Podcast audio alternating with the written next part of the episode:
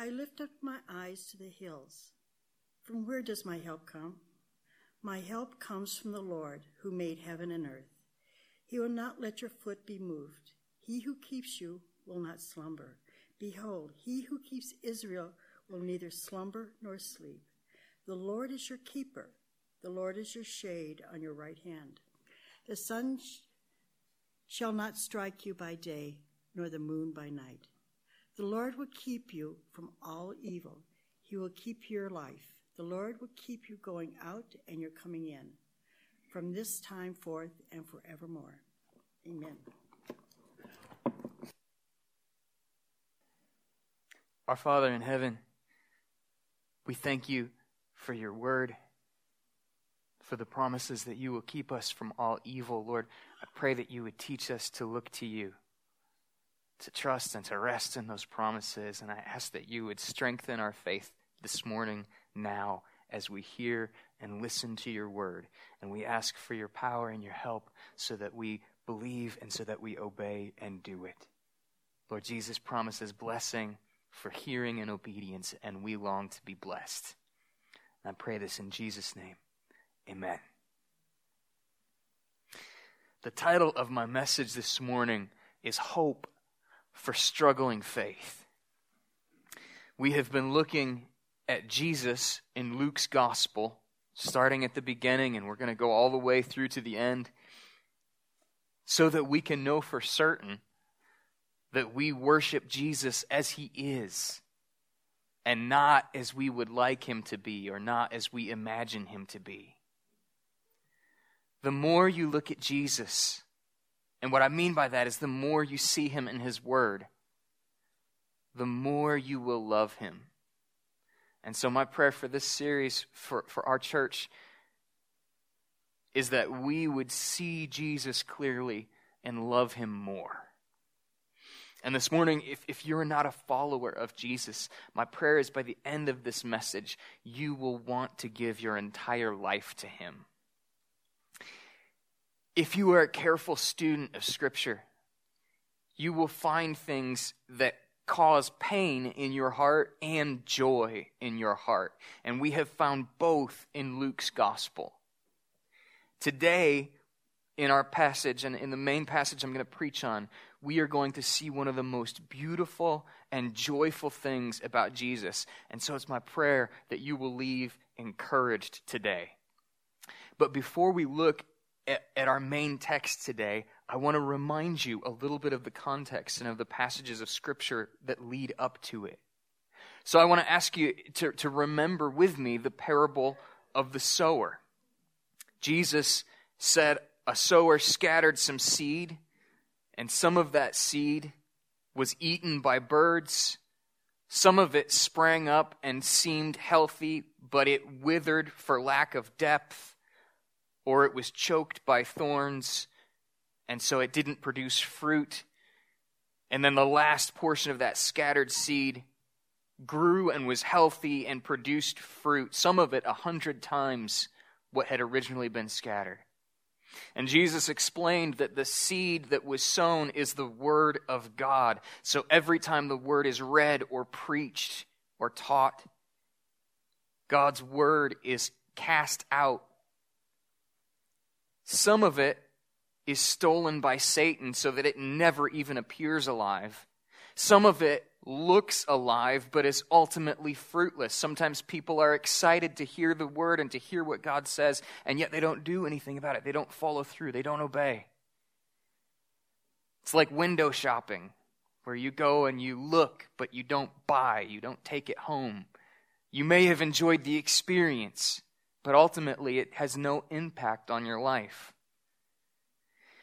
And finally, some of that seed that was scattered as the word was preached and read and taught, some of it came alive and produced fruit.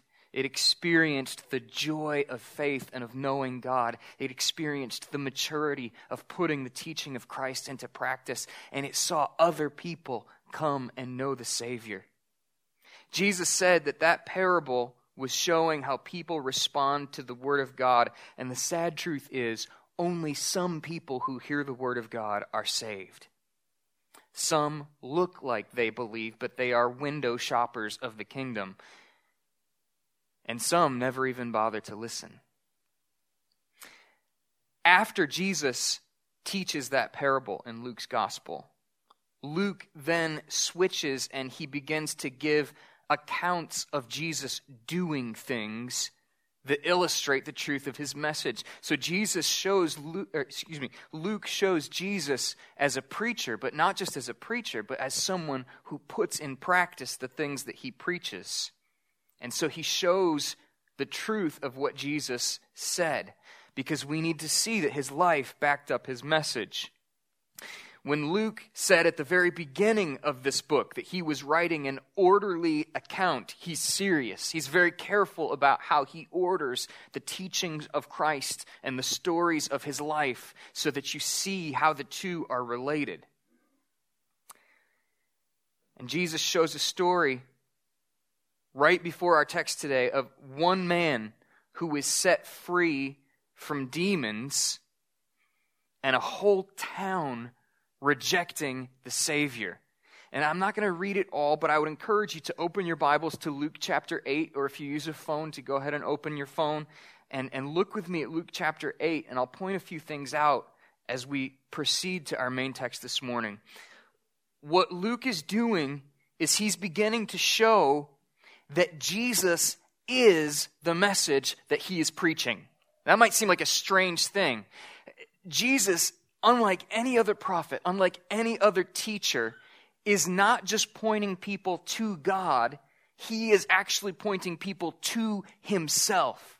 He has been promising from the beginning of his ministry that the kingdom of God is at hand. And you need to know the Old Testament to appreciate the joy and the hope that that promise would have brought. But he's not just preaching the kingdom of God. John the Baptist did that. More than that, he is urging people to put their trust in Him because He is the one who is healing. He is the one who is forgiving sins. He is the one who is interpreting God's law with authority as only a king can do. And He is the one who would die for your sins and rise from the dead. He is the king in God's kingdom. That's what we celebrate on Palm Sunday. And Luke as he's shown you some of Jesus' teaching, wants to show you Jesus' life so you begin to understand that Jesus is the message that he is preaching. So Luke is using the rest of chapter 8 to demonstrate Jesus' authority as king. And he shows his power and authority over nature. You heard last week as Chris preached how Jesus calmed a raging storm. If you read through the Psalms, many of them talk about God's power and authority and his ability to calm something that seems uncontrollable, a storm at sea. Luke wants you to remember that. And then he shows you that Jesus has that same power and authority to make a raging sea utterly calm. Then Luke shows that Jesus has power and authority over demons. As they land after that storm, and the disciples have been wondering, who is this man that can do this? They actually experience confusion at the power of Jesus. They land and they see a man who is afflicted with the power of Satan having complete control over his life. And this man, full of demons, announces that he knows exactly who Jesus is. Verse 28 says, When he saw Jesus, he cried out and fell down before him and said with a loud voice, What have you to do with me, Jesus, Son of the Most High God? It's a clear identification of who Christ is. The disciples were confused when Jesus calmed the storm, but now they have heard who he is from the voice of a madman. And Jesus, in that confrontation, clearly shows his power and authority, and the demons are afraid in his presence. That is good news for you and me. And the demons ask to be allowed to go torment some pigs that are nearby, and, and Jesus consents. He allows them to do that. And so the man is set free, and, and Mark's gospel says as many as 2,000 pigs go screaming over a cliff. And then the townspeople who own the pigs show up. They see this man, and Luke says that they had tried to bind him in chains and had not been successful, that he could not be held. He would have had scars from breaking the chains. They would have known how he'd gone about naked, how he had been violent and dangerous. And they see this man who had been a raving lunatic, clothed, restored, peaceful, and in his right mind. And then they turn and look at the Savior and they ask the Savior to leave. It is the parable of the sower lived out. One man is saved by Christ, a whole town is lost. It's incredibly sobering. The question for us is Will we be like the man rescued by Jesus? He is the only one who produces fruit. He wanted to follow Jesus for the rest of his life. Jesus actually tells him, No, I want you to stay here and tell people what God has done for you. In fact, the scripture says he went about proclaiming throughout the whole city how much Jesus had done for him. And it continues to reinforce that point. Jesus is the one who calms the storm, and only God can do that. And Jesus says, Go tell people what God has done for you. And he says he went and told people what Jesus did for him. And so Luke is showing you this Jesus is more than a prophet, he's more than a teacher. He is the message that he is preaching. But the terrifying thing is that whole town completely rejected the man who had the power over Satan. The lunatic couldn't stop talking about what Jesus did for him. Will you and I be like the townspeople who loved a bunch of pigs more than God? Or will we be like the one man who went and bore fruit? The rest of the townspeople asked the Son of God to please go away, and Jesus did. He left. The seed that Jesus was going to sow in their town withered and died. They are the first group. It never even looked alive. And so, if you look at the teaching of Christ and understand that when you resist God, God will eventually leave you to yourself and your own destruction, it begins to change how you think of God.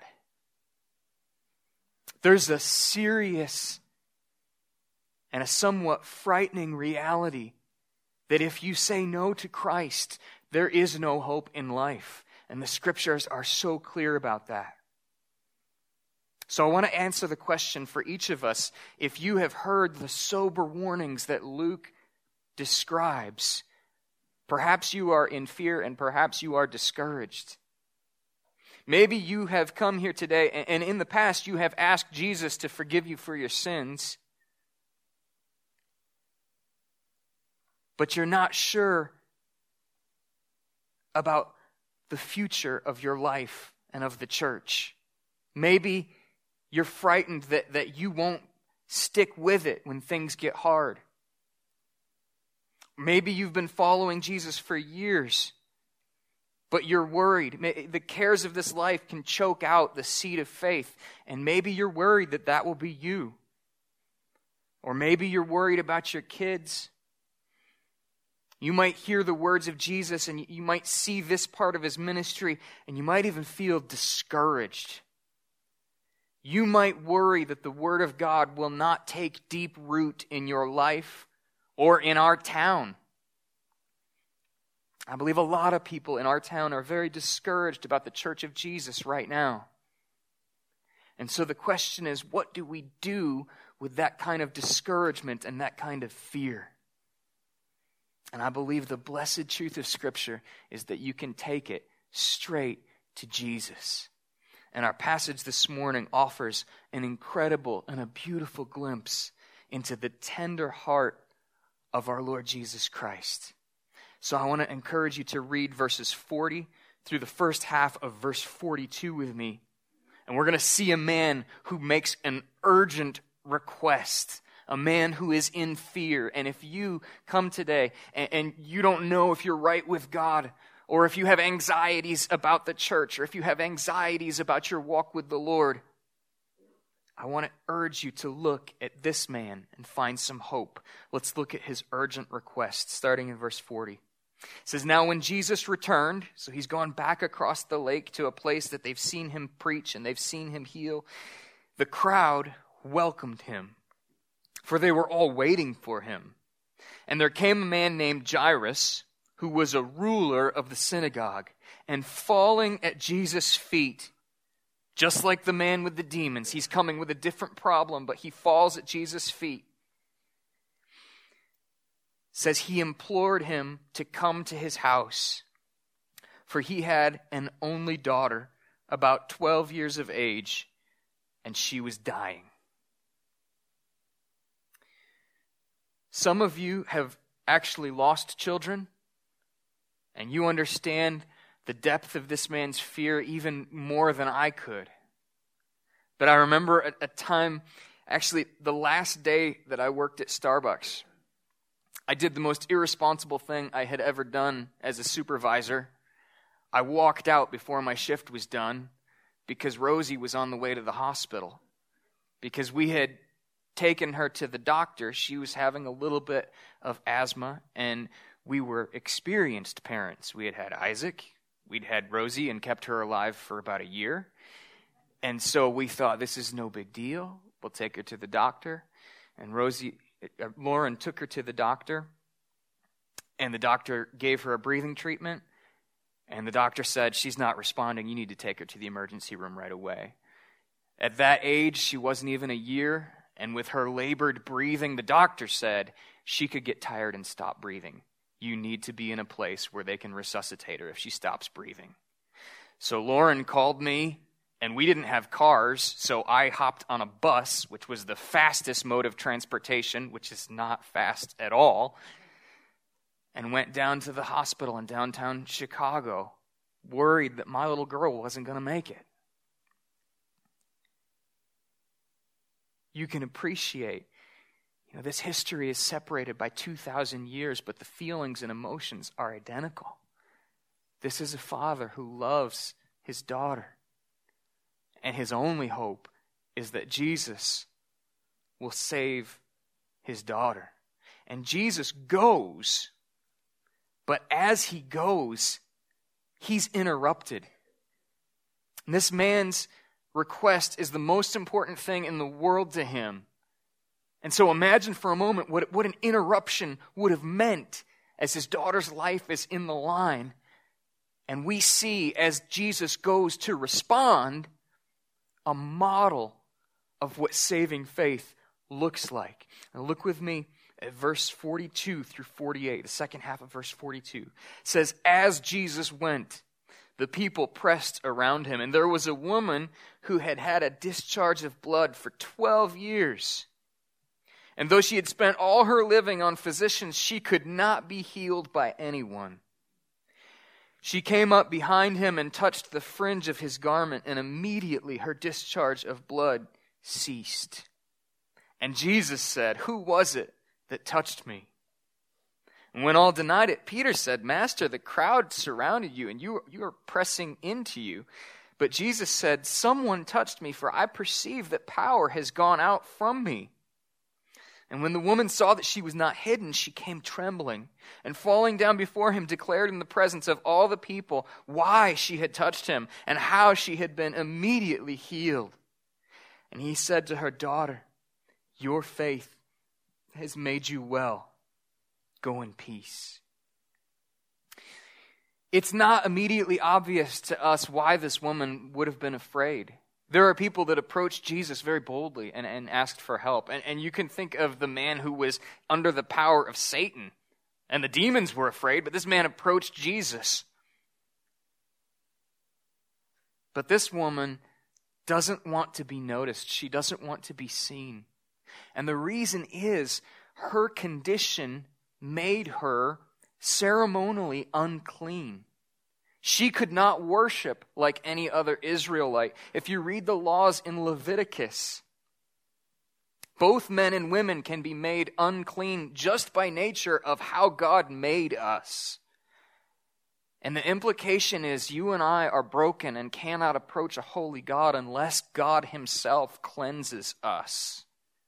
And for this woman, she would not have been able to go to the temple to worship. In fact, even worse than that, if she touched anyone, that person would become unclean just because she had touched them. So they could not go worship at the temple. They had to bathe, and they would remain unclean until evening, even after they bathed. So she was a pariah. She was someone that if you spent your life with her, you could not go worship God either. Maybe she had heard how Jesus touched a leper. We've seen that in Luke's gospel. And normally, a leper would have made another person unclean just like she would have. And maybe she'd heard that when Jesus touched that leper, the leper was cleansed. So, unlike any other person, Jesus has the ability to spread his cleanness to the unclean. And so maybe that's what gave her hope, but it didn't give her boldness. She went and she approached Christ, but she did it secretly. Notice in verse 47, it says that, that she was trembling when she saw that she was not hidden, which implies that she really just wanted to stay hidden and unnoticed. She wanted to be healed by Jesus, but she was afraid. Perhaps she was afraid that he would be angry because she had touched him in her impurity. She didn't know him well. All she had was stories that she'd heard about him, and she trusted that he had the power, and she trusted that he could heal her, but she didn't have the confidence and courage to know his heart. And so she wanted to stay hidden. She wanted to stay secret. And when Jesus stops, she is trembling. Her body is shaking in fear. But notice how tender Jesus is with her. He stops. And she publicly, before everyone, proclaims that God had healed her completely. And she falls down before him and declares in the presence of all people what, what she had not had the courage to do ahead of time, how she had touched him and how she'd been immediately healed. Why would Jesus do that? Why would he call her out?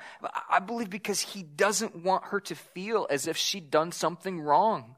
He wanted her to know his willingness to heal. He wanted to, her to know he not only had the power to heal, but he had the heart to heal. And so, by calling her out away from her secret, away from her hiddenness, he welcomed her into the light so that she could not only know his power, but know his heart and his compassion. But think for a moment that this story, as beautiful as it is, interrupts the request of Jairus who is afraid that his only daughter is about to die. So while everyone else is amazed at this story, and again, Jesus has, instead of becoming impure, spread his purity to someone else, and she has found healing just by touching him. Everyone else would have been amazed and had questions, but Jairus has a life and death issue that he wants Jesus to deal with. And so notice the last point for this morning how there is help for those of us who are weak. Look with me at verses 49 through 56. While he was still speaking, so this is a rapidly moving story. This is while Jesus is still talking about this other woman that has interrupted Jairus' request. Someone from the ruler's house came and said, Your daughter is dead. Do not trouble the teacher anymore. But Jesus, on hearing this, answered him, Do not fear. Only believe, and she will be well. And when he came to the house, he allowed no one to enter with him except Peter and John and James and the father and mother of the child. And all were weeping and mourning for her, but he said, Do not weep, for she is not dead, but sleeping. And they laughed at him knowing that she was dead.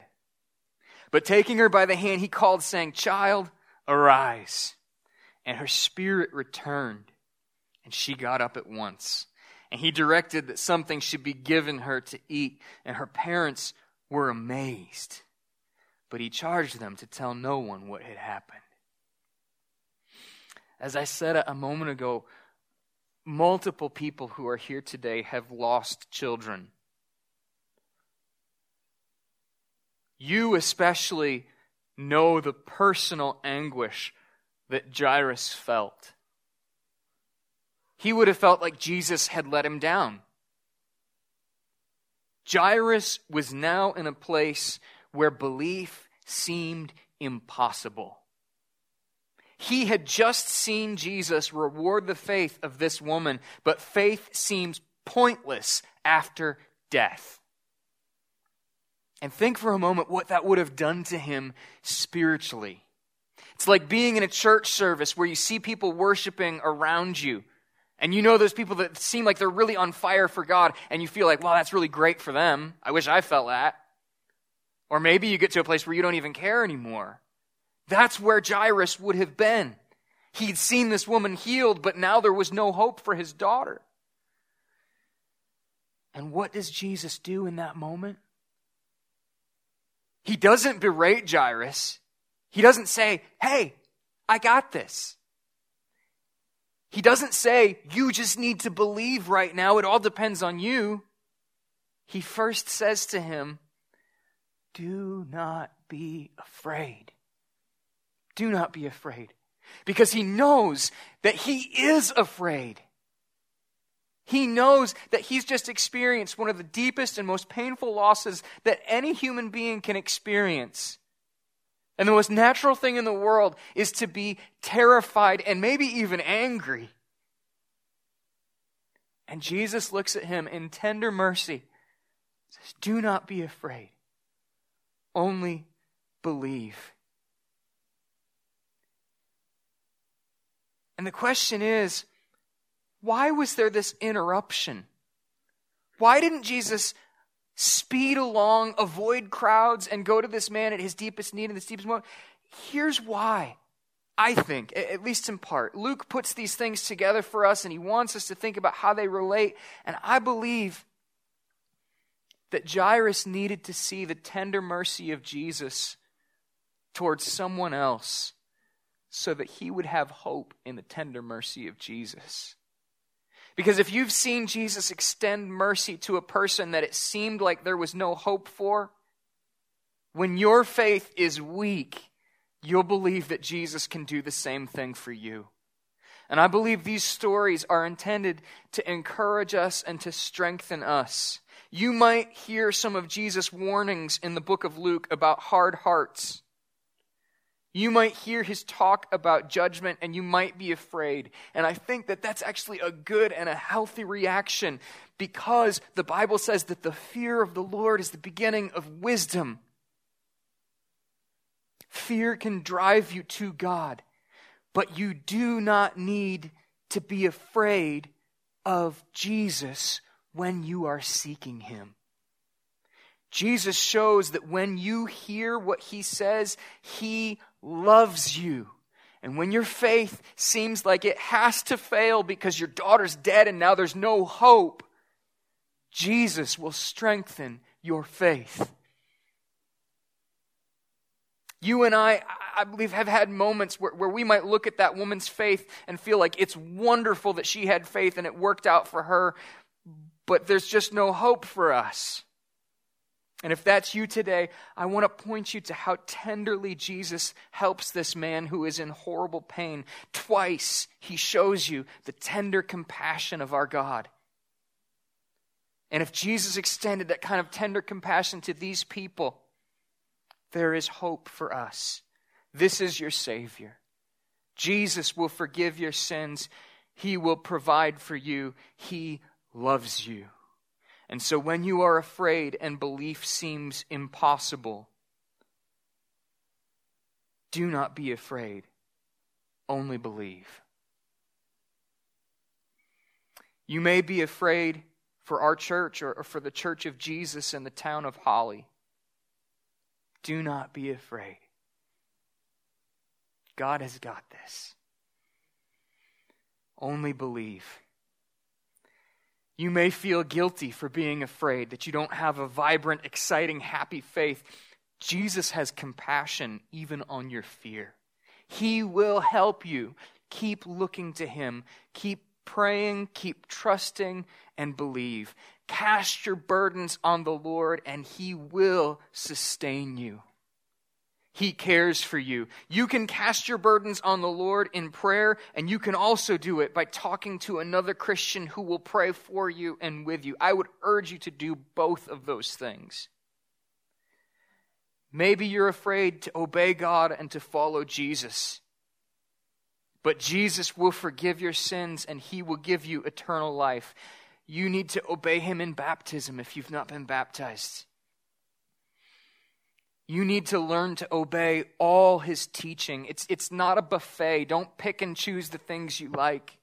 Learn to obey everything he says. Give your life to him. And whatever problems following Christ causes in your life, and Jesus says you will have many problems, it will be worth it. Do not fear, only believe. Maybe you're afraid God won't forgive your sins. Maybe you carry a burden of guilt. Do not fear, just believe. Maybe you're afraid that God won't bless the church, that, that Holly and America are so far gone, there's no hope for his people. Jesus is getting his bride ready for his return, and it will be ready when he is here. Do not be afraid, only believe.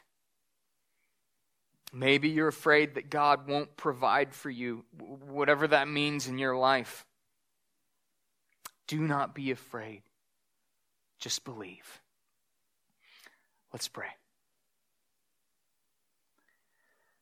Our Father in heaven, Lord, I ask that you would take this word and plant it deep in our hearts. Lord, I, I ask that you would help us to know in a deep way the tender mercy of Jesus that we would not be discouraged by our own sinfulness or, or by the things around us that cause so much fear, but that we would rest, Lord, that you are the God who raised the dead and who has mercy on anyone who comes in faith. So, Lord, I ask that you would strengthen and increase our faith and bless us. Bless each one here. Bless our church and our town. Bless our word, Lord. I pray this in Jesus' name. Amen.